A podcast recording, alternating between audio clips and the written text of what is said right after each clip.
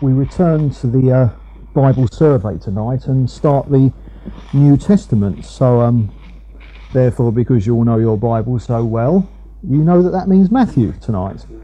Uh, now, we're not going to do this in one talk. Um, I would imagine it's going to be two talks, but um, nevertheless, we'll dive straight in.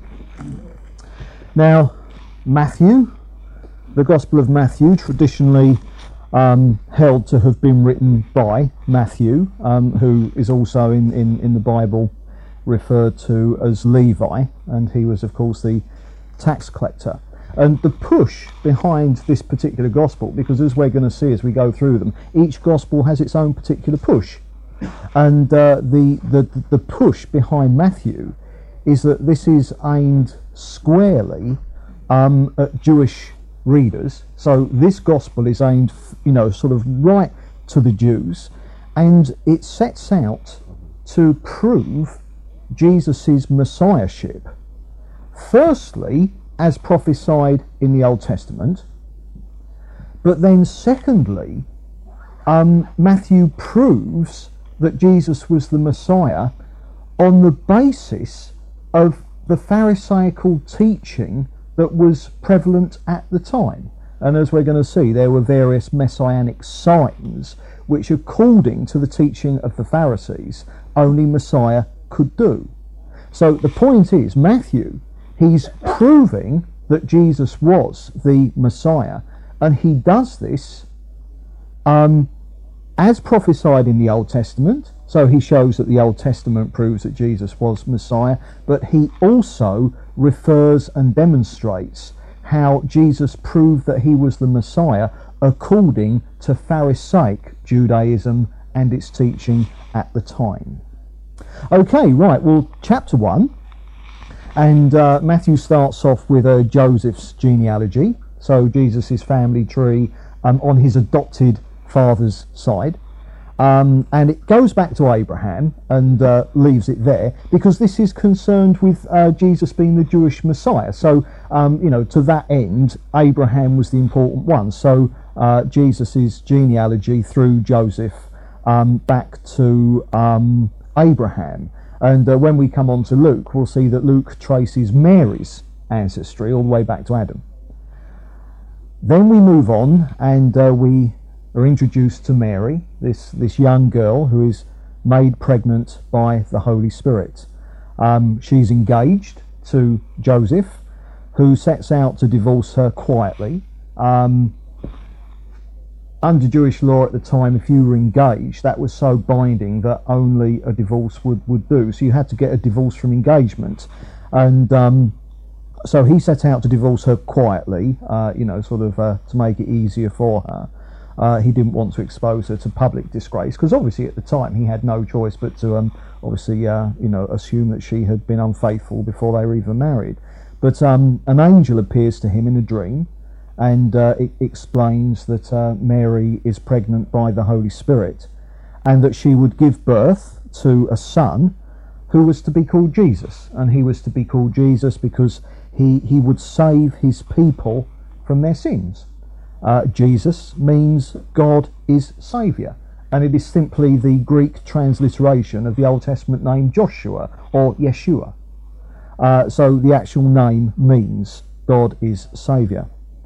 Matthew then uh, indicates how this fulfills a prophecy in Isaiah chapter 7, and uh, a prophecy there of a virgin being with child.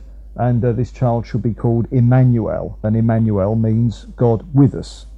And um, also, it's uh, in, interesting just to note here that uh, Matthew makes quite clear that this thing about the coming Messiah, that he, the Messiah, will save his people from their sins. Now, is Israel were God's people, and uh, Emmanuel, God with us. And can you see it's quite clear that Messiah is going to become God Himself, having become a man. So Messiah is clearly going to be the God man. Anyway, Joseph wakes up from, from the dream and uh, he obeys the angel and he takes Mary as his wife. Um, but obviously, they didn't consummate the marriage until after Jesus was born.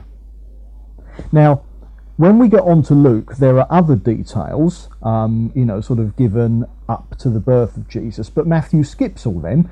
Different Gospels home in on different bits and pieces, and you know, sort of like during this, you know, the, these talks we're going to fit it all together. But uh, Matthew misses out some bits now, and uh, in in chapter two, um, he jumps ahead a couple of years to um, after Jesus' birth to the visit of the, the Magi. And I'll just mention at this point that uh, in the general teaching series we did three talks, didn't we, on the Nativity, and that went into them and the, the chronology in much greater detail. But anyway, in chapter 2, Matthew jumps ahead, a couple of years have gone by. Uh, Jesus has been born, and uh, we have the, the visit of the Magi. I was going to say the visit of the Vagi there for one moment, but I managed to correct myself in time. Uh, the Magi or the, the wise men. Now, of course, these were the legacy. They were from, from Persia, from, from the east, and uh, they were the legacy of uh, Daniel's time. You remember Daniel, a believer, ended up um, in, in charge of the Magi. So God getting Daniel uh, into Persia and Babylon and all that, um, this this meant that um, that there was a, a, a, believing strain, a divine strain of magi. And of course, one of the prophecies of Daniel's, the famous one about the um, the uh, 70 weeks, actually indicated very accurately when Messiah was going to to to die. And so the Magi in the east, out Persia way, who were still believers following the Lord, they would have known that any time now, they would have known that only 30 odd years off from, from the time when Messiah is going to die. So they were expecting the birth of Messiah really soon. And, uh, you know, so now they turn up and uh, they head to Jerusalem and uh, they, they're going around asking, Where is the one who is born King of the Jews? And uh, they, they told people that they, they'd seen his star in the east. Not that they saw the star in the east, i.e., the star was in the east. That'd be the wrong way round. They saw the star when they were in the east. The star brought them west. All right, they travelled west to Israel, and uh, they went to Jerusalem.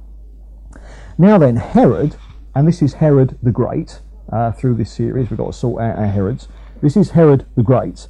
Um, he hears this and he's he's disturbed because he doesn't want any competition. And um, so what he does is is he calls all the chief priests and the teachers of the law, all his religious advisors, um, together, and, and he, he asks them, look, where is Messiah going to be born? And um, they they quote Micah chapter five, which which was the the verse in the Old Testament that uh, was understood to be the prophecy that um, Messiah was going to be born in Bethlehem in Judah. And they were absolutely dead right because Jesus, Messiah, was born in Bethlehem in Judah. And uh, in the prophecy, it says that a ruler and shepherd of Israel will come from Bethlehem in Judah. So um, Herod now now knows the, the location of the, the birth of Messiah. Remember, this is after the birth, though. This is after you know Jesus has been born. So what he does, Herod, uh, he gets the Magi together, like in, in secret, and uh, he pretends because he he doesn't want any competition. He wants to kill Messiah. And of course, obviously in Herod, we see Satan, you know, m- moving in order to kill Messiah. Um, but he pretends that he wants to worship this this king as well, and uh, sends them to Bethlehem to begin their search. He says, "Well, I don't know where he is now, but he was born in Bethlehem to go start you know, searching there. And he says, when you found him, will you come back and report back to me because um, I'm going to want to come and worship him as well. Obviously, this was a trick. Herod wanted to kill Jesus. The Magi didn't at the moment know that they were being um, being tricked. So uh, they, they carry on following this, this star, as it were, and it eventually leads them to Mary and Joseph's house where Jesus is. Now, no, it doesn't say Bethlehem, all right? The Magi didn't visit Jesus in Bethlehem. That's, uh, you know, not actually accurate. Uh, Jesus was 18 months, two years old by now. And, uh, but nevertheless, they, they worshipped him and uh, they brought their gifts of gold, frankincense, and myrrh. And uh, so here was their acknowledgement that this Messiah prophesied by their leader all those years ago, the founder of their Christian strain of Magi, if you like, Daniel, all those years before. Uh, now they've found that prophesied Messiah and they're worshipping him. Gentiles, yet they know that here is God become man. And of course, one of the main themes is, is all the time that Israel thought salvation was just for Israel. Salvation was never just for Israel. Israel was the means of salvation, but salvation was for the Gentiles as well. And here come Gentile Magi to worship Jesus. And, um, and then have, having done this, they are warned in a dream throughout the nativity you know sort of like god the supernatural speaking is, is, is very often through through dreams. And uh, they are warned in a dream not to go back to herod and that they've been tricked. And so they went home by another route. And uh, then an angel appears to joseph in a dream and tells him to take jesus and mary to egypt um, for the reason that herod was going to try and seek jesus out and kill him and uh, this, this Joseph did and stayed in Egypt until Herod's death. And uh, Matthew says that this, this fulfilled uh, a prophecy in Hosea uh, 11, verse 1, which um, in the context of Hosea referred to the nation of Israel, and it's out of Egypt I called my son. But one of the things we saw when we did those three talks um, on the birth of Jesus was how Jesus recapitulated the history of Israel. So that, you know, that the, the history of Israel in the Old Testament, much of Jesus' life mirrored it. And, and so here you've got out of is Egypt I called my son, which happened to Israel as a nation. And yet here Jesus is taken into Egypt. When Herod dies, he's brought out of Egypt. So there's God out of Egypt I called my son. So you get this recapitulation in Jesus' life of Israel's history. And um, eventually Herod realized that he'd been tricked now by the Magi and that they weren't going to come and report back to him. So he'd have probably been aware that they found him, but uh, he, still, he, he still didn't know where Messiah was. And so what he did is that he had all boys under two years of age in Bethlehem and the surrounding area killed, which fulfilled, Matthew tells us, a prophecy in Jeremiah chapter 31. And, and obviously, I, am not reading it because we're just flitting through this a chapter at a time, but all these prophecies I'm referring to are in the text of Matthew. They're there for you to, to read at your leisure. Matthew then moves on to Herod's death. Um, and uh, now let's let's just sort out our Herods here. This is Herod the Great, all right, and uh, he he was the king of Judea and Galilee which uh, Judea was, was the south and Galilee was the north. So he was basically over the, the whole of Israel at that time. Now, um, when he died, all right, he, he had sons. Um, the, the, the son who, who reigned in um, Judea in, in the south was called um, Archelaus.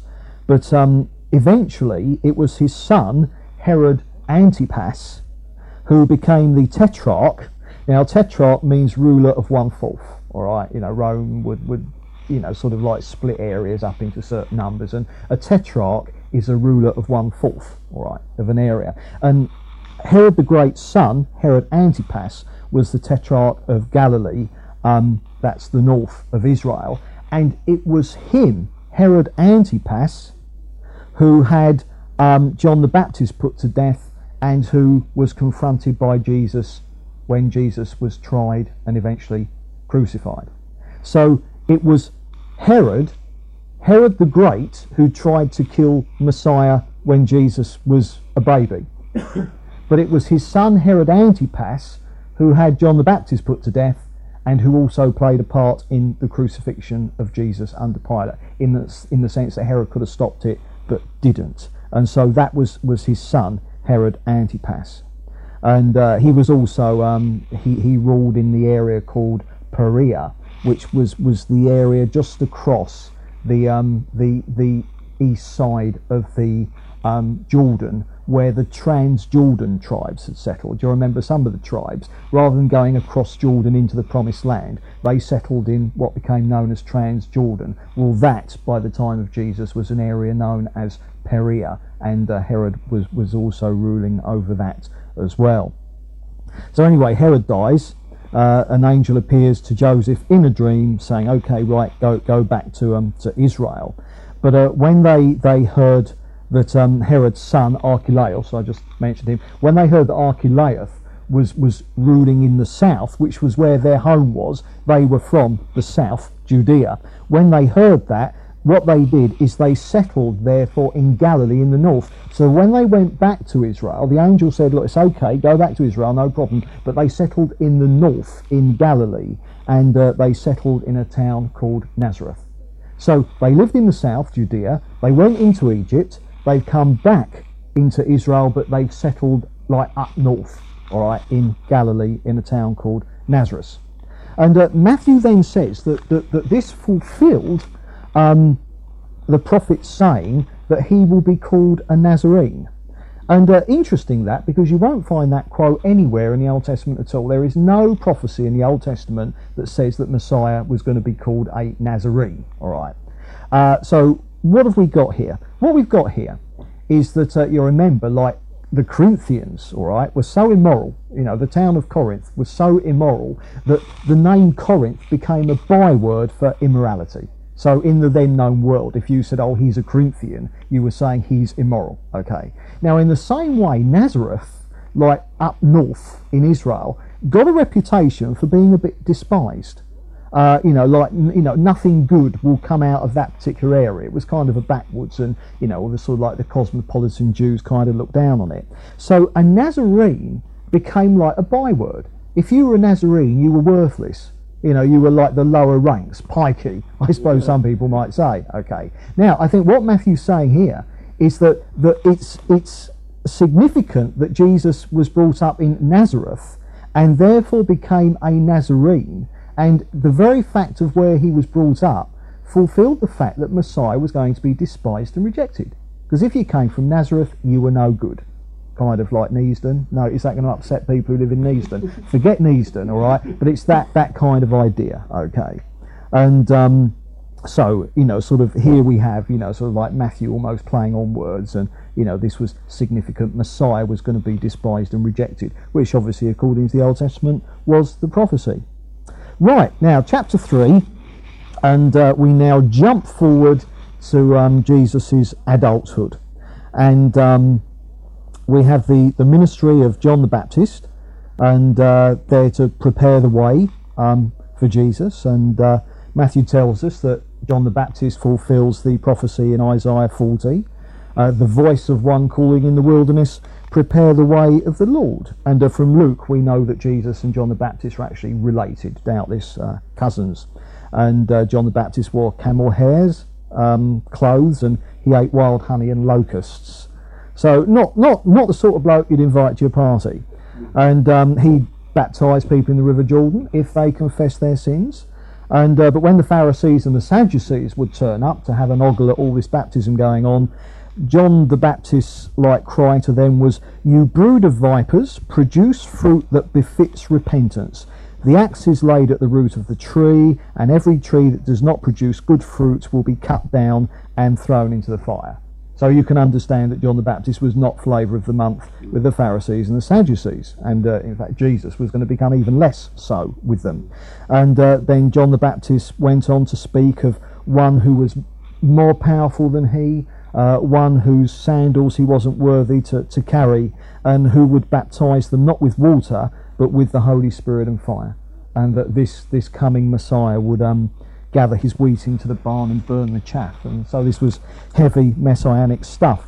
Anyway, Jesus comes and presents himself to John and says, John, baptize me. John doesn't want to. Uh, he says, No, look, I need to be baptized by you. But Jesus insists, uh, you know, therefore, as Jesus said, fulfilling all righteousness. Um, and then as Jesus came up out of the water, the Holy Spirit descends on him as a dove, and there's a, a voice from heaven and uh, this this is my beloved son. Um, listen to him. Blah blah blah. So there you have God the Father's seal of approval on Jesus. Like Jesus, as it were, come of age. The Son is now going to be doing the business of his Father. Right, chapter four. Um, Jesus is immediately led by the Holy Spirit into the wilderness, um, where he's tested by Satan. Now he fasts for 40 days and 40 nights, and obviously he was hungry as a result. Now, again, notice the recapitulation of Israel's history. Israel was in the wilderness for 40 years. Jesus is in the wilderness for 40 days and 40 nights. Moses was up in Mount Sinai for 40 days and 40 nights. So can, you see all the, the, the kind of like this, you know, recapitulation? Jesus has been led into Egypt, led out of Egypt, now he's going into the wilderness. That is exactly what happened to Israel. Led to Egypt, out of Egypt, into the wilderness. All right. And uh, now Jesus is hungry, and Satan comes to him, and there are three recorded temptations. We know from Luke that there are actually many more, but uh, Matthew records three. Um, f- firstly, he says to Jesus, uh, Tell the stones to become bread. And um, now, this was a temptation for Jesus to satisfy legitimate desires and appetites, but that would have been disobedience to God at the time because Jesus should have been fasting. So, this first is the temptation to indulge in things that are legitimate and right in themselves, but when God doesn't want you to for whatever reason. So, you know, it's just sort of like there's nothing wrong with eating, but if God has called you to fasting, then it's wrong to eat. All right. And uh, Jesus answers this by saying, Man shall not live by bread alone, but by every word that proceeds from the mouth of God. And, uh, you know, so there's the time, you know, in effect, you know, in John, Jesus said, My food is to do the will of him who sent me. So, you know, sort of like for Jesus, fasting was more important than eating at that time uh, because he, he, knew that, that God had called him to fasting. Um, then, then the second uh, temptation, Satan stood him on the highest point of the temple in Jerusalem, right up the top, and uh, suggested that he threw himself off so that angels could catch him and you know and uh, Satan even misquoted one of the psalms as well to back his point up uh, now, this was um, this was a temptation to unbelief and living by sight rather than faith. Jesus did not need any dramatic signs and wonders for knowing who he was. He knew who he was. And so Adina, like jumping, launching off of the temple in full view of everyone and having the angels catch him and bear him up. This would have been the temptation to, to go after signs and wonders for their own sake rather than just trusting in the Lord. And uh, so Jesus' answer to that is do not put the Lord your God to the test. So, so Jesus, part, you see how each of these temptations relate to us as well. And then thirdly, Satan took him to the highest of all mountains and showed him all the kingdoms of the world. And he says, I'll give these to you, all right, if you bow down and worship me. Now, here is the temptation to compromise for short-term success. Because, of course, Satan is saying, I'll give you all the kingdoms of the world. They'll all bow down to you. Well, the truth is, all the kingdoms of the world are going to bow down to Jesus. It hasn't happened yet, but it most certainly will. So, therefore, if Jesus had kind of given in to Satan, can you see, the, the, you know, compromise, take the easy way. Often God's plans are long term and we take the harder way. But here, Satan is, is tempting Jesus to compromise for short term success. Jesus' answer, now, look, worship the Lord your God and serve him only. I'm not going to worship you, Satan and everything you're offering me anyway, I'm going to get in my Father's good time eventually. And um, you know, so there's the um, the temptations, and all of these responses that Jesus gives, all these quotes come from Deuteronomy. And of course, Deuteronomy uh, is partly the record of Israel's 40 years in the wilderness. So again, you see this significance, the recapitulation in Jesus' life of Israel's history. And uh, then, then after that, Satan left him, and, and angels actually came and attended him. And that's interesting. Jesus didn't bow down to the temptations, and yet he didn't have to wait long. And now he's eating, and he has got angels looking after him. So that was that. That was great. Now, at this point, all right, Matthew jumps forward a year or so. When we come on to John's Gospel, we're going to see that Jesus, after the temptation in the wilderness, Jesus um, spent a year or so traveling around in Judea and Samaria preaching, all right, for a year or so. Matthew skips that completely. In fact, all, all the Gospels do except John. But we now skip forward a month, uh, a year, okay? And um, Jesus hears that John the Baptist has been imprisoned and he heads back up to Galilee in the north because he spent a year down south, Judea and um, Samaria. So now he heads back up to Galilee up to the north. And um, he briefly goes back to Nazareth, uh, where he was brought up as a child, and uh, then he goes to live in Capernaum, which is right, you know, by Lake Galilee. Um, and that's the area of Zebulun and Naphtali. That's where those two tribes settled uh, in the Promised Land. And that was a direct fulfillment of uh, Isaiah chapter 9, verses 1 to 2. And he now commences his two year Galilean ministry. For two years, Jesus preached up in the north. And Matthew says that the burden of his message was simply this repent, for the kingdom of heaven is at hand. Now, it's at this point that he calls two sets of brothers Simon Peter and Andrew, and James and John. They're by the lake, they're fishermen, and Jesus goes up to them, and this was when he says, You know, follow me, and he says, I will make you fishers of men. Now, then, when we come on to John's Gospel, we'll see that this is not the first time that Jesus has met these guys and called them. Jesus had met them during his first year, which he spent um, in Judea, as recorded by John's Gospel, and we'll see another meeting with them there. This is the second time that Jesus has met Simon, Peter, and Andrew, and James and John, and uh, calls them uh, to be his disciples. And um, so, you know, they now join him. And uh, Jesus travels throughout Galilee, so all over the north of Israel, uh, preaching the good news of the kingdom, um, teaching, healing, and delivering people who were demonized. That is, Matthew says, that was the ministry of Jesus. And uh, he tells us that large crowds from all over Israel uh, began to, to follow him, and wherever he went, they were there. Now, when we come on to chapters 5, 6, and 7, I'm going to do this in one clump because it's the, the Sermon on the Mount, and so they um, need to be done together. And um, this, this would have been given on one of the hillsides uh, around the, the Sea of Galilee, or the Lake of Galilee. It's called the Sea of Galilee, but it was a lake, really.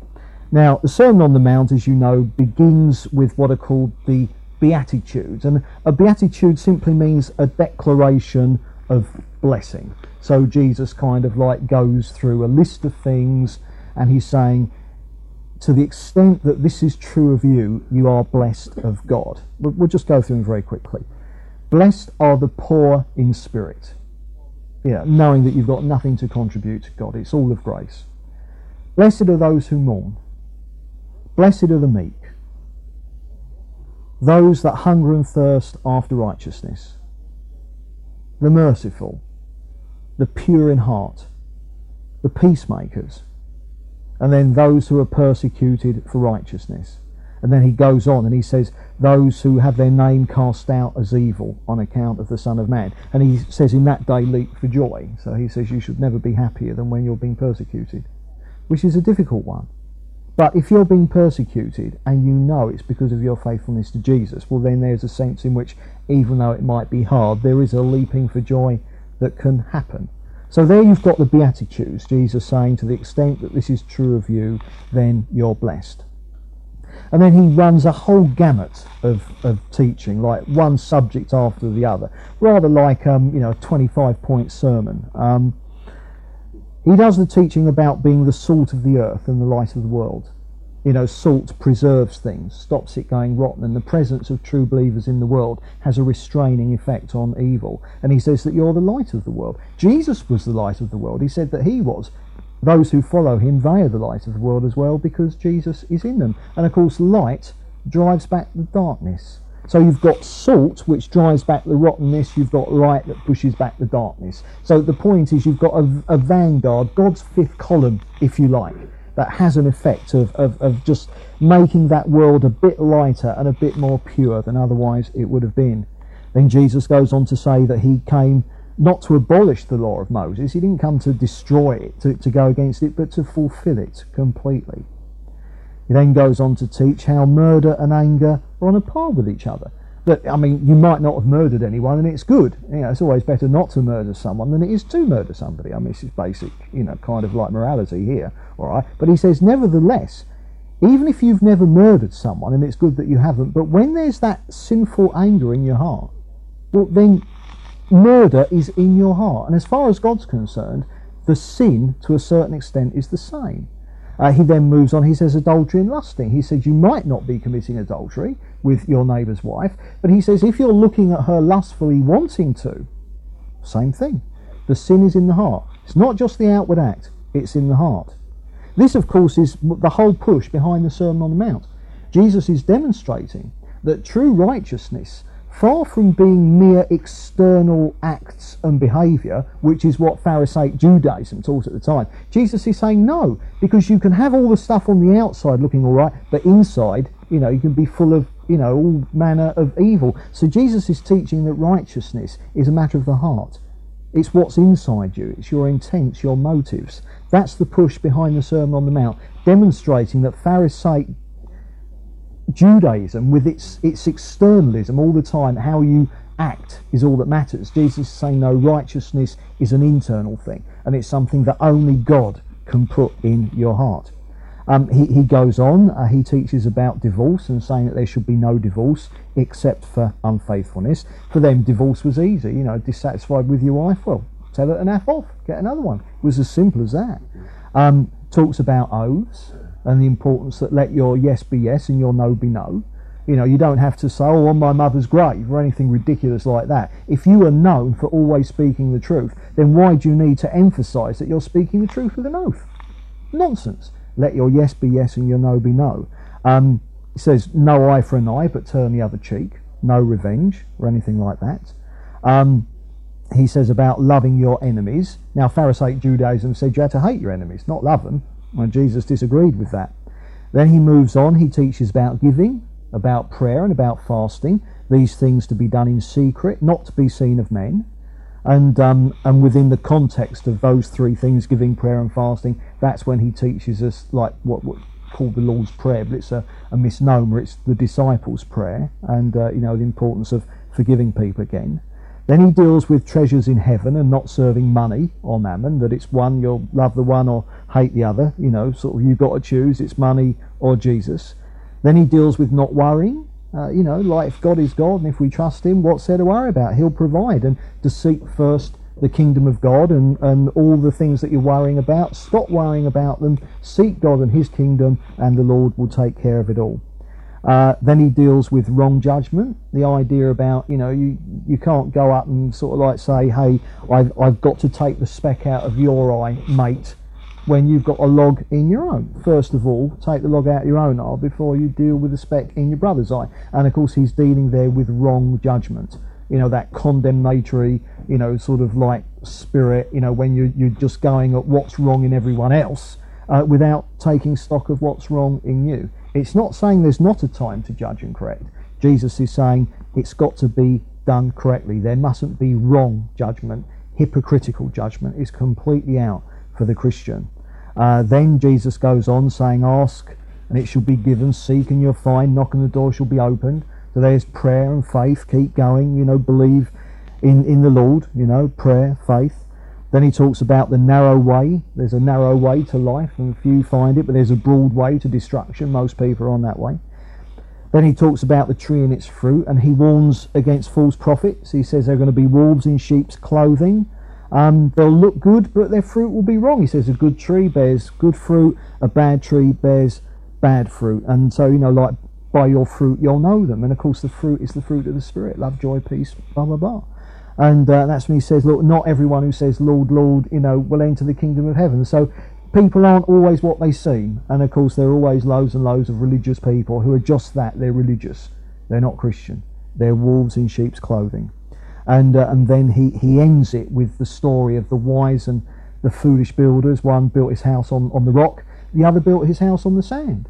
And uh, you know, and Jesus says, look, if you do these words, if you take it on board and live by it, then you'll be building your house on the, the, the rock, and, and when the winds and the waves come, it won't it won't collapse. Whereas if you build it on the sand, be hearers of the word, not doers of it, well then you know, sort of like it will collapse when um, testing comes. And uh, and Matthew tells us that the crowds were amazed because he taught with authority and uh, their teachers, the Pharisees, didn't teach with authority. And uh, so there you have Jesus now really squaring up uh, with the Pharisees, his teaching on what righteousness is. Uh, the Pharisees would not have agreed with this teaching. They saw it purely in terms of externals. Right, chapter 8. Jesus heals a leper. Now, here's the first of our messianic signs. This isn't Jesus proving his messiahship according to the Old Testament. I mean, he, he, he did in lots of ways, as we're seeing. But Pharisaical Judaism at the time taught that there were, you know, and I refer you to the Tradition series where we went into all this in great detail. But Pharisaic Judaism at the time taught that there were certain miracles that only Messiah could do. There were miracles that anyone could be used to do, but there were some miracles only Messiah could. And the healing of a leper was one. Because here in Matthew chapter 8, the first Jewish leper in history is healed. And, uh, and of course, um, what you've got in Leviticus chapter 13, you had the rules for diagnosing leprosy and getting them out of the camp. Um, in chapter 14, Leviticus chapter 14, you had all the instructions for all the sacrifices of thanksgiving to do when a leper had been healed. Now then, Leviticus 13 had been put into action many, many, many, many, many times throughout Israel's history. Chapter 14 had never, ever, ever been invoked because no Jewish leper had ever been healed. Go throughout the whole of the Old Testament history, Gentile lepers got healed, but never Jewish ones. So the Pharisees taught this is a messianic sign. Only Messiah can heal a leper. When Leviticus 14 is invoked, proving the healing of a leper, there's Messiah. Well, what does Jesus do? He heals a leper. This now sets in motion. Um, the Pharisees had to convene special meetings and, and they had to interrogate him and investigate and, and this was the perfect way for Jesus to get the Pharisees' attention. He worked a messianic miracle. Right, then we, we have the story of um, a Roman centurion who sends to Jesus. Uh, from Luke, we know that he does this through mediaries, uh, through through friends, and uh, but he's got a, he, a, servant who's very dear to him, who's ill unto death, and uh, he gets word to Jesus and saying, "Look, you know, just speak the word, and my servant will be healed." He said, "Look, there's no need to come to my house. Um, you know, I'm not worthy for you to come into my house." And he says, "But uh, I am a man under authority as well, and uh, if I say to someone go, he goes. If I say stay, he stays." And um, and so he's saying, Jesus, all you have to do is speak the word, and I know my servant will be healed. And uh, Jesus marveled at the faith of this Roman centurion. He said, Not in all Israel have I found faith like this. And uh, so here again, you have a Gentile showing more faith than Jews. Then Jesus heals Peter's mother in law of a fever. And uh, this, this sparks off um, a, a, a massive kind of like healing thing and people are brought from all over the area. And uh, jesus is, is just heals everyone and all those who are demonized. Um, he delivers from their evil spirits. And um, matthew says that this fulfills isaiah 53 that he took our infirmities and carried our diseases. Then jesus is approached by two different teachers of the law. Uh, and they kind of like represent two different types of people uh, the, the, the first guy comes to Jesus and uh, he he says that um, he'll follow him. So here's a teacher of the law coming up to Jesus. I'll I'll follow you, Jesus, no problem. And Jesus tells him, look, the Son of Man has nowhere to lay his head. He's saying, look, just think about it. You might end up homeless if you follow me. So I'm going to call him Mr. Too Fast. All right. Um, but then afterwards, another guy comes up to Jesus, and we're going to see that he's Mr. Too Slow. And uh, he says, I want to follow you, Jesus. He says, but um, let me bury my father first. He's not not saying his dad's at home having died and, and, and you know he's not going to see the funeral through. He's saying, look, let let me wait till my father has lived out his days because I mean he'll you know he's uh, he's old he'll die soon blah blah blah then I'll come and follow you. I what he's saying is this guy's saying I want to follow you Jesus but my family comes first, and uh, and Jesus says to him quite offensive uh, let the dead bury their own dead, and of course there you have Mister Too Slow. Some people are too fast to say, "I'll follow you, Jesus." Other people are too slow, and uh, so we have both types represented there. Then we have uh, Jesus uh, in, in the disciples. They go off in the boat on Lake Galilee, and a storm comes up, and uh, the disciples think that they're going to die, and Jesus is asleep in the boat, and he wakes up and he tells the storm to go away, and it does. And the disciples say, "What what kind of man is this?" Well, he was their Messiah, wasn't he? Then we have the story of the two Gadarene demoniacs. Mark and Luke each only mention one of them, but uh, there are in fact two of them and uh, You remember the, the demons begged Jesus not to torture them. Uh, Luke adds the bit about that the demons say, "Don't send us to the abyss or, or Tartarus or the bottomless pit. Call it what you will." And, uh, and and the demons ask to go into the herd of pigs, and Jesus says, "Go into the herd of pigs," and the pigs dive into the sea, and you know, blah blah blah. And the people are so freaked out by that that, that they ask Jesus, "Go away, look, Jesus, go away." They say. So off Jesus goes. He was despised and rejected of men. So some of his miracles were, "Hey, yeah, it's great, Jesus." Other miracles were offensive. Jesus, go away. Right, now chapter 9, he goes back to Capernaum, like his, his base. And uh, this, this, this is the bit he's teaching in the house, and the paralytic is brought to him on the steps stretcher. You know, they kind of like, you know, part the roof and get him in the house like that because it's, it's so crowded. And Jesus says, Your sins are forgiven. So Jesus forgives his sins, which of course the, um, the Pharisees consider to be blasphemy. Obviously, only God can forgive sins, so it's blasphemy. Well, except it wasn't because Jesus was God. But they're saying, look, no, that's blasphemy. But Jesus knew their thoughts, and he says to them, look, what's easier, for me to say your sins are forgiven or to say rise up and be healed and walk? So he then heals them and uh, heals this bloke. And uh, the, the, the crowd is filled with awe, and Matthew says that they, they praise God for giving a man such authority. Then we have the calling of Matthew, the, the Gospel's author. Uh, Matthew, the tax collector. And um, he invites Jesus back to his house for dinner, and Jesus and the disciples go to Matthew's house for dinner. Now, although Matthew is a Jew, because he's a tax collector, tax collector is he collected taxes for the occupying Roman forces. He was an untouchable.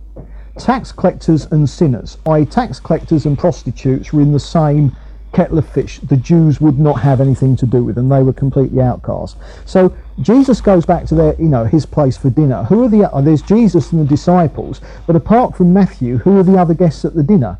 Other tax collectors and, and, and prostitutes, because they're the only people who could mix with each other. And uh, the Pharisees challenge this. They're there watching and they tell Jesus that he's doing wrong. And Jesus responds that healthy people don't need a doctor, but the sick. And he tells them, learn the meaning of I desire mercy and not sacrifice, which is a quote from Isaiah 6, verse 6.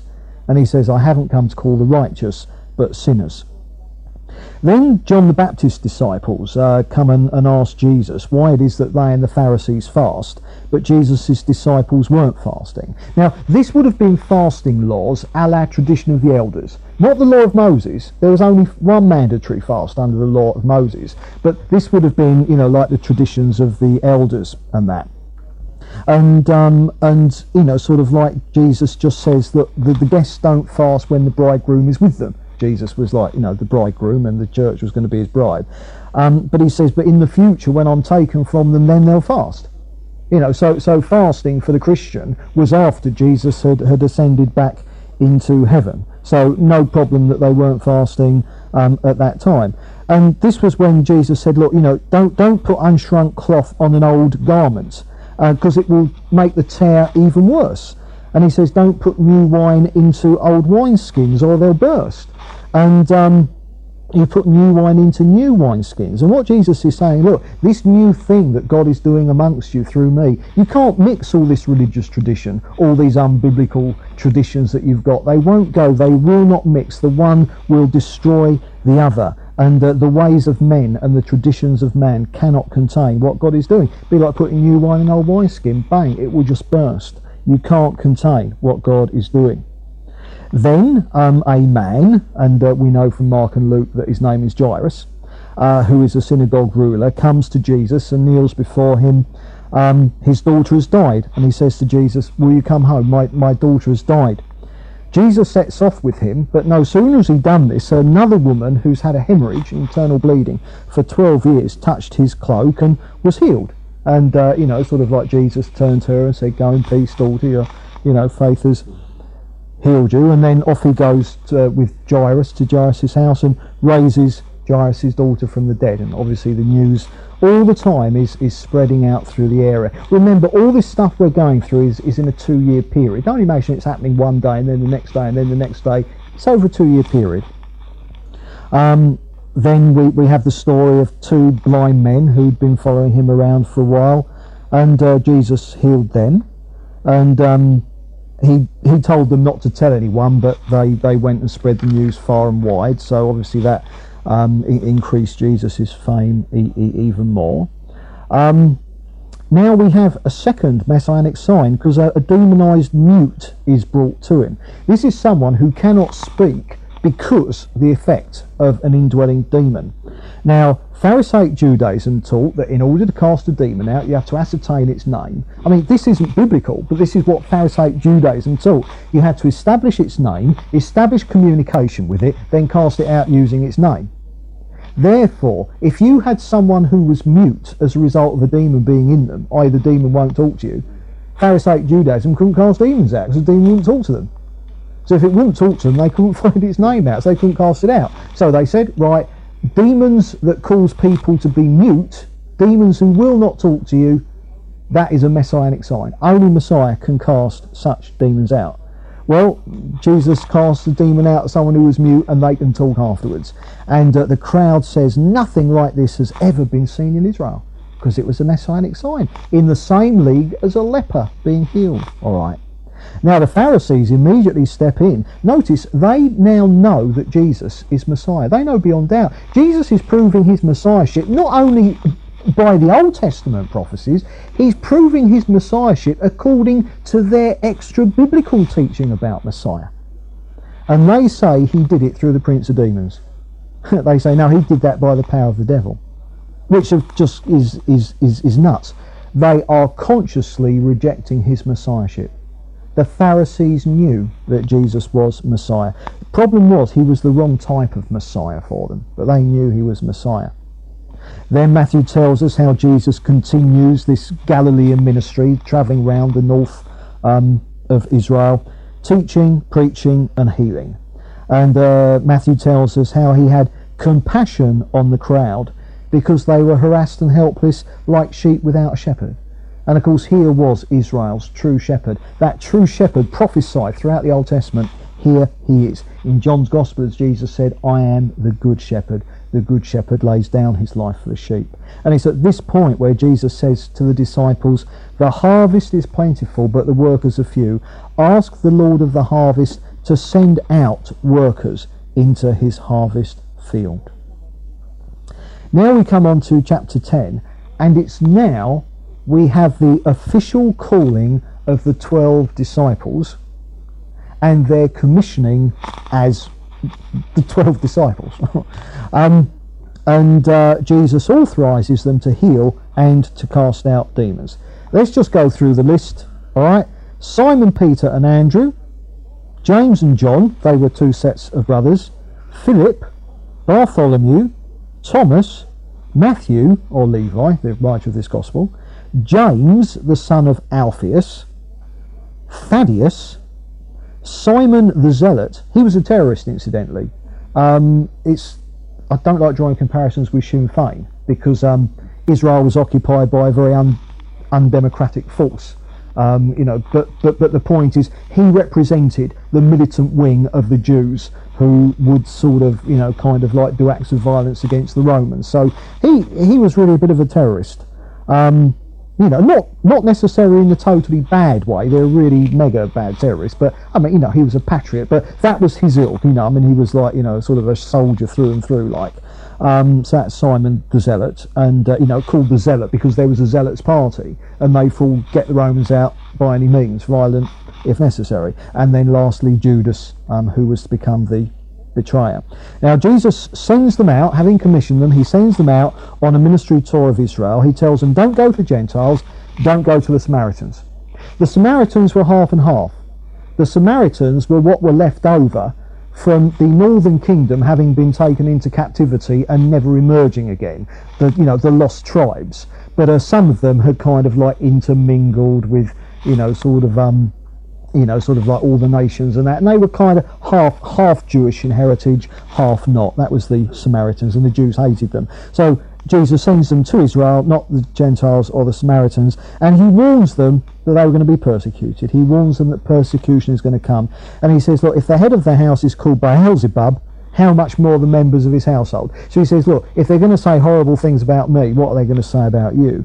And uh, so he says, whatever I get, you're going to get as well. But he, he tells them, don't fear man, fear God. Man can only destroy the body. God, after he's destroyed the body, he can throw you in, in, into the lake of fire. So he said, if you're going to fear anyone, fear God, you know, not, not man. And uh, then he goes on to say, and you're precious to God. Even the hairs on your head are numbered. So, you know, he's saying, look, you know, don't, don't fear man, fear God. God has ultimate power. And wow, he can, even the hairs on your head are numbered. So he's saying there's no need to fear man. And this was when Jesus does his thing, I came not to bring peace, but a sword you know, to turn like you know families against each other and blah blah blah. And then he goes on to say that you know if anyone is to come after me, let him take up his cross and follow me. And, and the absolute, is Jesus saying, look, you're my disciples. This is it now. This this is it. You you never know what it's going to cost you next, but but be ready for anything. You know, deny yourself, take up your cross. That that's what being a disciple is. Chapter eleven. Um, John the Baptist in prison down south in Judea. You remember it was when Jesus heard he'd been in prison that Jesus went up north. Now John the Baptist's disciples come up and find Jesus, and um, they're coming to double check whether he was the Messiah or not. I mean, John the Baptist is obviously having doubts, and uh, John wants to know whether he was the one to come or not. And uh, Jesus, he says, "Go back to John and tell him what you've seen." The blind see, the lame walk, lepers are cured, the deaf hear, the dead raised. Good news is preached to the poor. Now that lot has nothing to do with the tradition of the elders. John the Baptist knew better than to believe in that load of old cods. All right. This is proving by the Old Testament that Jesus was Messiah.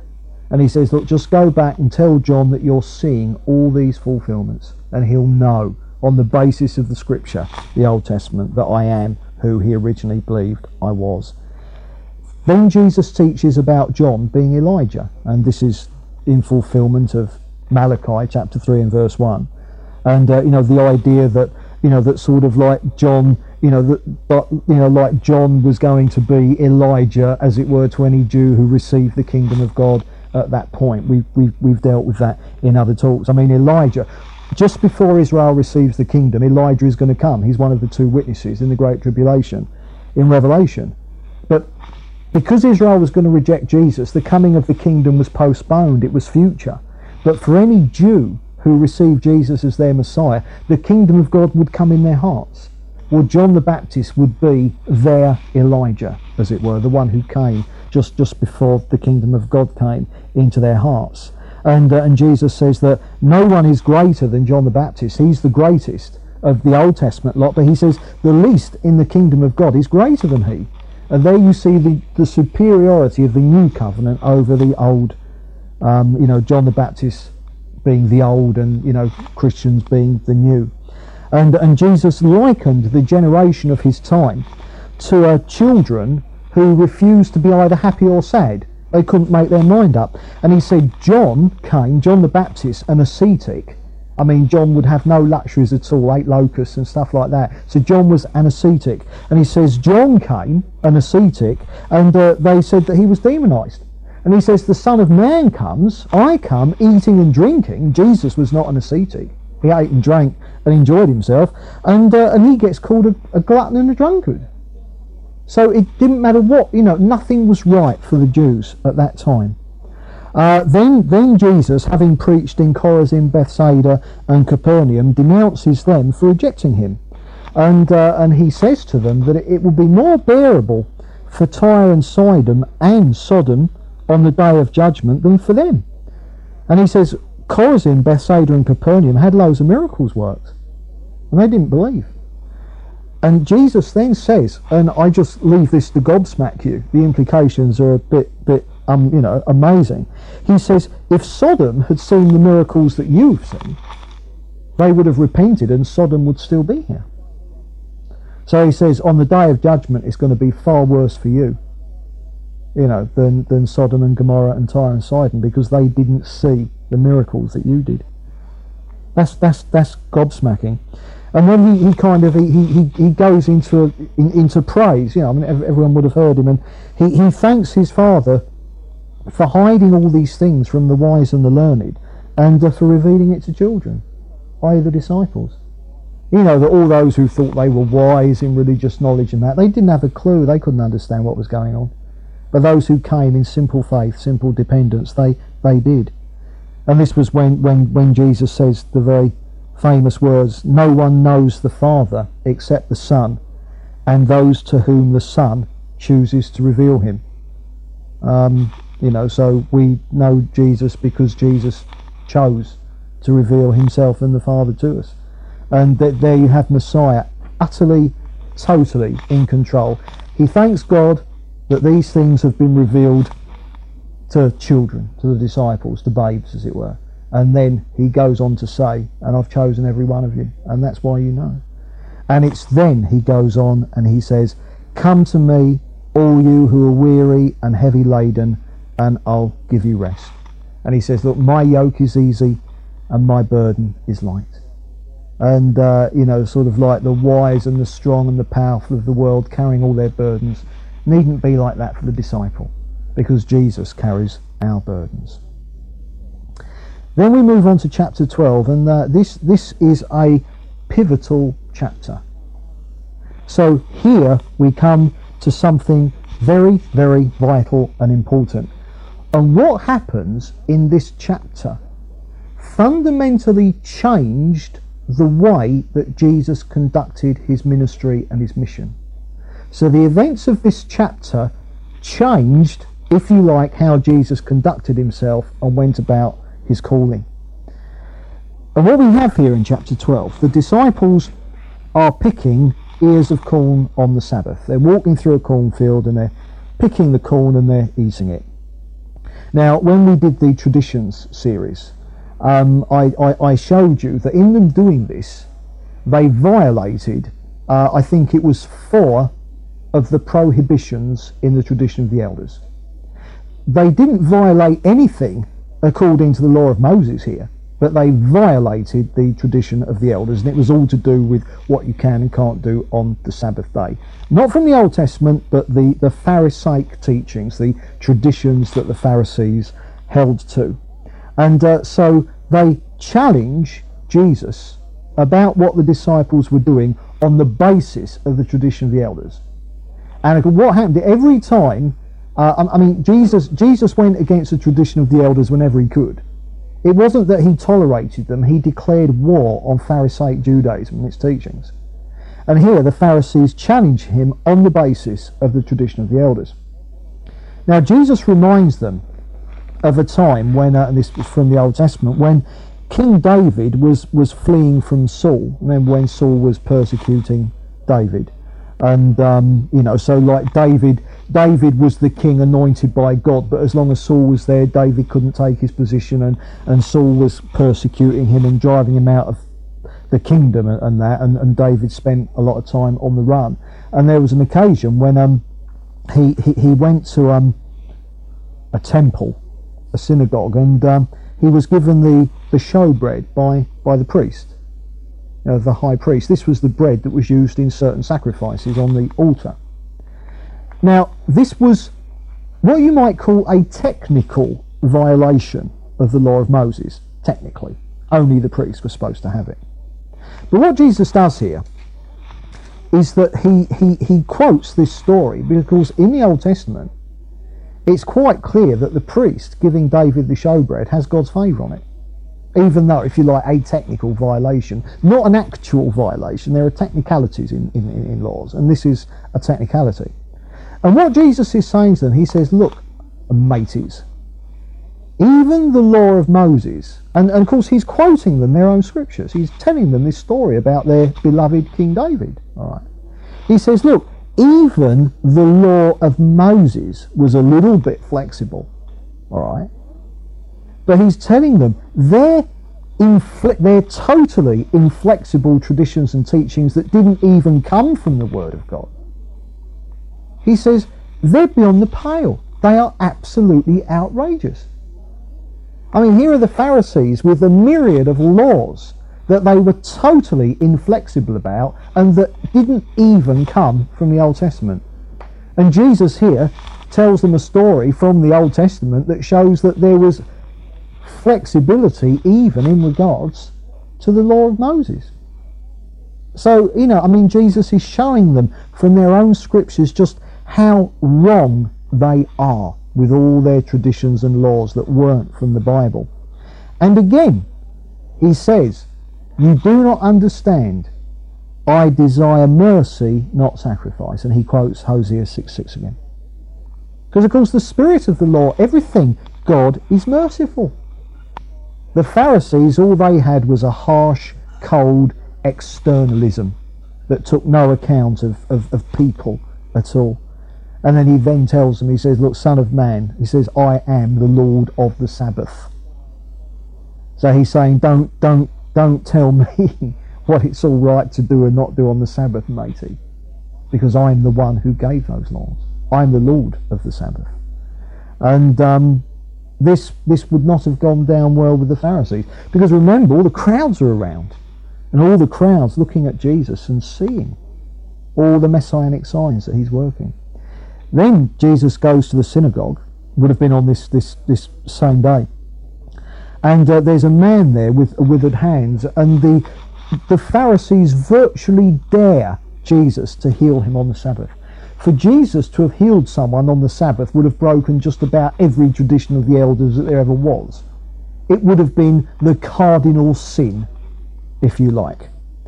And so they virtually challenge Jesus to heal this man with the withered hands. And Jesus tells them, He says, Look, you would help a sheep out of a pit on the Sabbath. And that'd be okay. Because according to the tradition of the elders, if you if your sheep fell in a hole, it was all right to take the sheep out of the hole. You could do that on the Sabbath. That was allowed. But not healing. The tradition of the elders didn't allow healing of human beings on the Sabbath. And Jesus says, look, men are more valuable than sheep. So he healed the man with a withered arm, which was, of course, the, this was the final red rag to the bull. And Matthew says the Pharisees went out and they plotted to kill him. And uh, he, Jesus then goes on to heal many sick people. But he tells them all, he says, look, don't, don't go out and tell everyone who I am. Don't, don't, don't go and shout it abroad too much. And Matthew says this fulfilled Isaiah 42. He gives some quotes about Messiah. He will not quarrel or cry out. A bruised reed he won't break. A smouldering wick he will not stuff out. Jesus didn't want some big triumphalistic, he didn't want people going around yelling and screaming who he was. Then we have another instance of a blind and mute demoniac delivered. The blind is not as significant as the fact of the muteness. Here we have another demon causing muteness cast out, another messianic miracle. And all the people, Matthew says, said, Could this be the son of David? They say, Well, this is the Messiah, isn't it? And the Pharisees now repeat their accusation. Here's another messianic miracle. According to their teaching, they repeat their accusation that Jesus is doing this by the power of Satan, Beelzebub, the prince of demons. Jesus responds by saying, Look, a kingdom divided against itself will fall. He says to say that Satan is casting out Satan is just nuts. And he says, By whom do your people drive them out then? He says, You, you lot, you cast demons out. If I'm doing it by the devil, who are you doing it by? Uh, and Jesus just shows the ridiculous, you know, kind of like, you know, this thing that them accusing him of doing this by the power of Satan. This is when Jesus says, Look, you bind the strong man before plundering his house. He says, The fact that I have such power over Satan proves to you that I am Messiah and that Satan is completely under my control. And this was when Jesus teaches about the blasphemy against the Holy Spirit. And of course, it's the national sin of Israel rejecting Jesus, knowing that he was the Messiah. And Jesus quite specifically says that this sin was unforgivable in this age and the age to come. In this age, the Old Testament age, the age of Israel, it wasn't forgivable then because Israel was cut out of the vine the age to come, the church age, not forgivable then, because as long as the church is here, Israel is still cut out of the vine. But of course, when the Great Tribulation comes after the rapture, we're back in the age of Israel, then it will be forgivable. Israel will be grafted back in. But it's this, the sin against the Holy Spirit, that, that, that, that destines Israel to be judged by God. So that rather than the kingdom of God coming, their rejection of Jesus meant that they were going to be cut out of the vine and they were going to be replaced for a period of time by the Gentile church. And Jesus piles into the Pharisees. here, and he says, You brood of vipers, how can you who are evil say anything good? By your words you will be condemned. And at this point, the Pharisees and the teachers, believe it or not, have the gall to ask for a sign. I mean, as if they hadn't had enough. They, they, they've got messianic miracles. And they say, Go on, Jesus, work another one. And this is where Jesus says, Look, the only sign given you will be the sign of Jonah. Now, notice the significance of Jonah. Jonah, under his ministry, saw the Gentiles believe. He saw God's kingdom come to the Gentiles. Because now Israel's going to be cast out, cut out of the vine. And of course, Jonah was in the belly of the fish for three days and three nights. And Jesus said, In the same way, I'm going to be in the bowels of the earth for three days and three nights. Jesus is here saying, The sign that you're going to get is my death and my resurrection because you're going to murder me and I'm going to be raised again from the dead. That's the only sign that you're going to get now. And, um, and he says to them, Nineveh will judge you because Nineveh believed through the ministry of Jonah. They're refusing to believe under the ministry of the Son of God himself. And, um, and, and, and he says, in the same way, the Queen of the South, she'll judge you as well. She marvelled at Solomon's wisdom. And she was a Gentile. He says, something better than Solomon is here. Oh, the, the, the judgment that was going to. And then he then compares the people of that generation. He, he compares them to someone who's, who's had a demon cast out of them. And this demon goes out and uh, he, he gets seven mates who are even worse than him, and they they find this person unoccupied, and they all go back in, and he says, "You're like that person. You, you, the worst. You, you're going to be in a worse state now." Like Messiah coming was like having a demon cast out. His mere presence was a cleansing influence, and yet they've rejected him. So they're going to be seven times worse off. Just like someone who's had a demon cast out and then ends up with seven more in them. He says, you know, the the last condition um, is going to be worse than the first. And um, at this point, Jesus' mother and brothers turn up wanting to speak to him. And people come and say, Look, your mother and your brothers are outside, they want to talk to you. And Jesus' reply is, and this is where he got to remember, Mr. Too Slow, first let me go and bury my father, let the dead bury their own dead. Jesus said, Who is my mother? Who are my brothers? he says, Whoever does the will of my Father in heaven. Now, Jesus wasn't rejecting his earthly family, but he was getting his priorities right because those who were believing on him were his family as well. Now, the events of this chapter, the blasphemy against the Holy Spirit, the Pharisees, uh, sort of like having had ample proof on the basis of their own teaching that he was Messiah, and, and, and the real, they've had the leper, and they've had another example of, of demons being cast out of people who were mute. Now, on the basis of that, this proved to them beyond doubt that Jesus was Messiah, not just on the basis of the Old Testament, Jesus had done that, but on the basis of their own teachings as well. They knew that he was Messiah. They nevertheless rejected him and accused him of casting out the demons by the power of Satan, which is a nonsense. I mean, if, if you're going to if you're going to come up with, with an argument against someone, make it a sensible one. I mean, that is just silly. All right. Now, on the basis of the events here, Israel is now going to be cut out of the vine. The kingdom is not going to come to Israel at this point. The kingdom is now postponed until a future date after the church age. And we're going to see Jesus more and more now veering towards establishing the disciples to build the church. And of course, that church, though it started off with Jewish believers, has always been largely Gentile. So this is pivotal.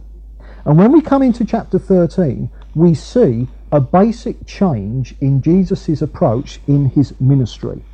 And his approach now is this up to this point, he's worked miracles to demonstrate who he is, and he has taught plainly with, with every explanation that's needed.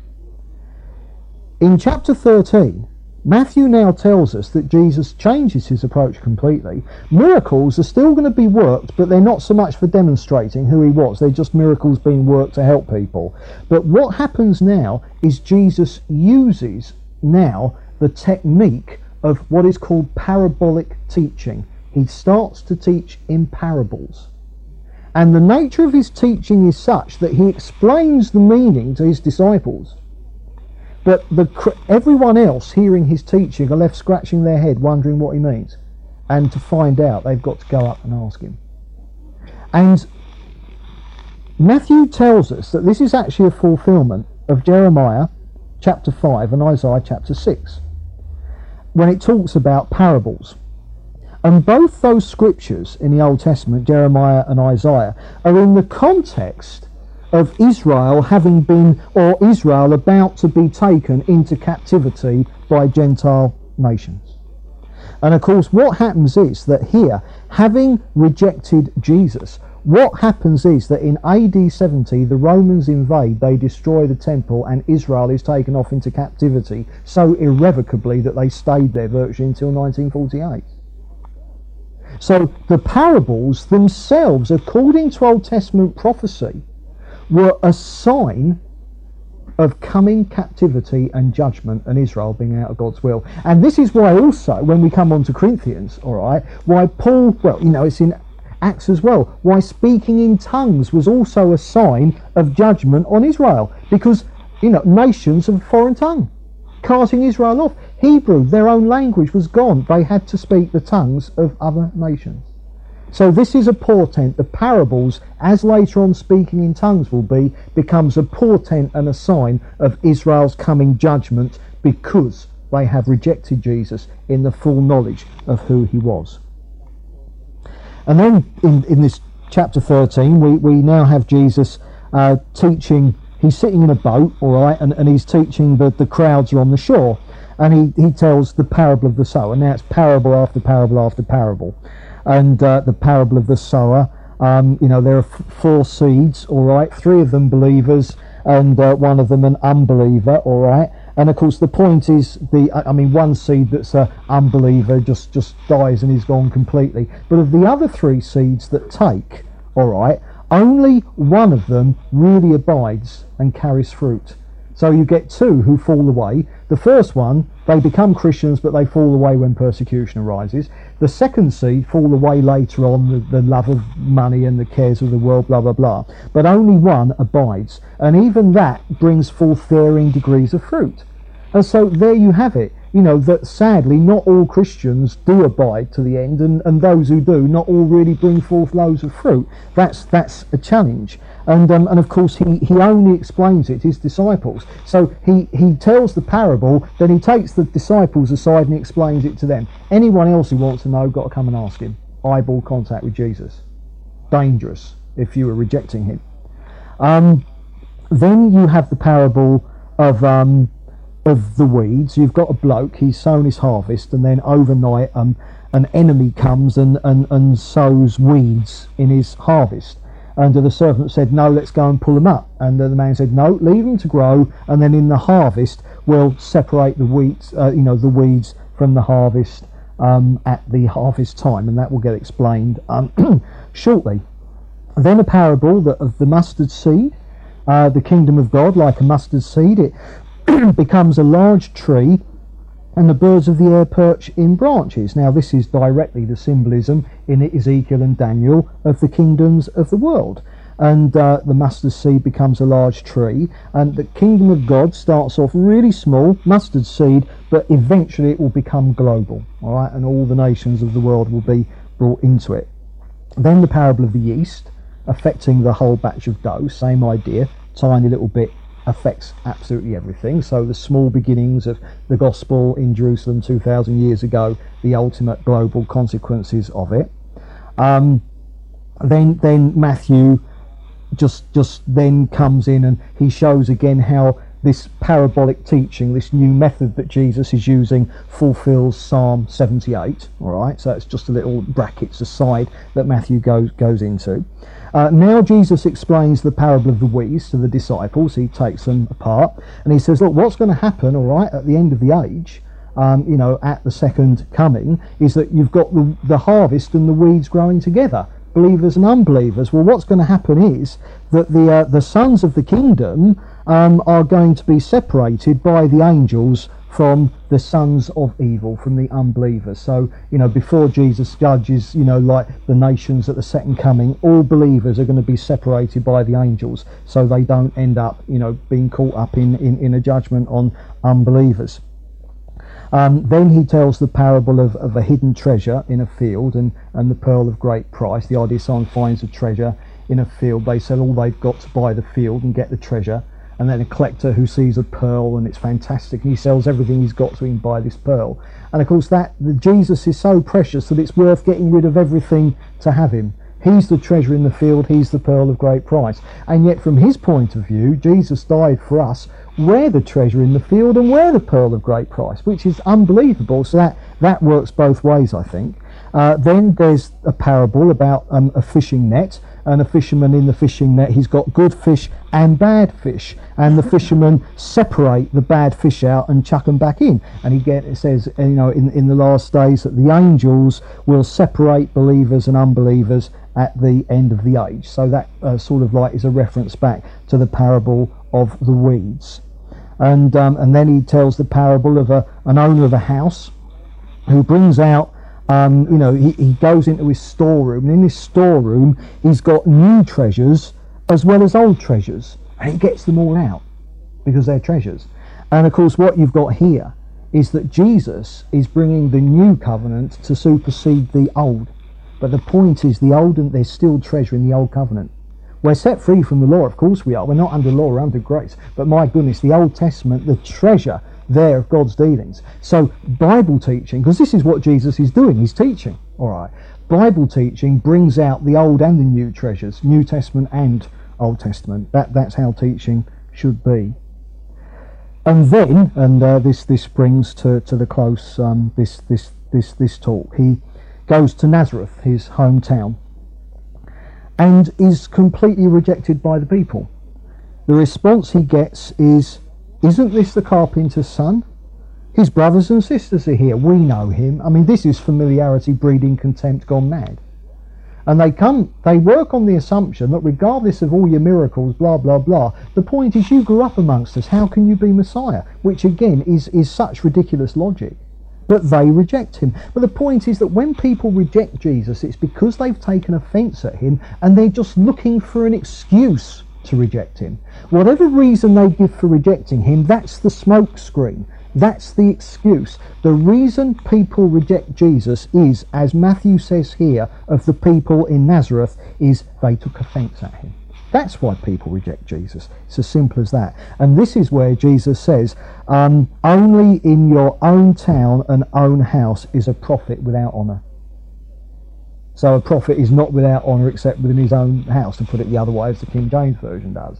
Familiarity breeds contempt, and uh, Jesus certainly met contempt there. And, and of course, when we get to Luke's Gospel, we'll actually see that Jesus went to Nazareth on a former occasion earlier on in his ministry, and the result of which was that they actually tried to kill him because uh, he went in their synagogue and taught and he offended them so much that they actually wanted to kill him. And uh, Matthew just tells us, and this shouldn't come as much surprise, that Jesus didn't do many miracles there because of their lack of faith. And, um, you know, so there we see, amazingly, a limitation on what Jesus can do because of lack of faith. So there are times when the Lord wants to do things, and He would if there's faith, but He can't if there isn't, which is again a bit gobsmacking. So where we've come thus far, we've seen um, the fact that Jesus has made it clear to Israel that He is their Messiah. They know He is their Messiah. He has proved it to them not just on the basis of the Old Testament itself, but according to Pharisaic Judaism at the time. Jesus is making it clear that that Pharisaic Judaism, all the traditions of the elders are completely wrong. They're not of God at all. They're an absolute hindrance. He would hold no truck with them at all. He's proved he's Messiah. The leaders of Israel have officially rejected him. And as a result of that, Jesus has introduced the parables, which comes now as a portent that it is inevitable that Israel will now go into captivity as they have done before, that they will be cut out of the vine and they will be replaced as Revelation goes on through the New Testament by the Gentile church. Anyway, I hope to be able to, to finish Matthew next time. So come back next week.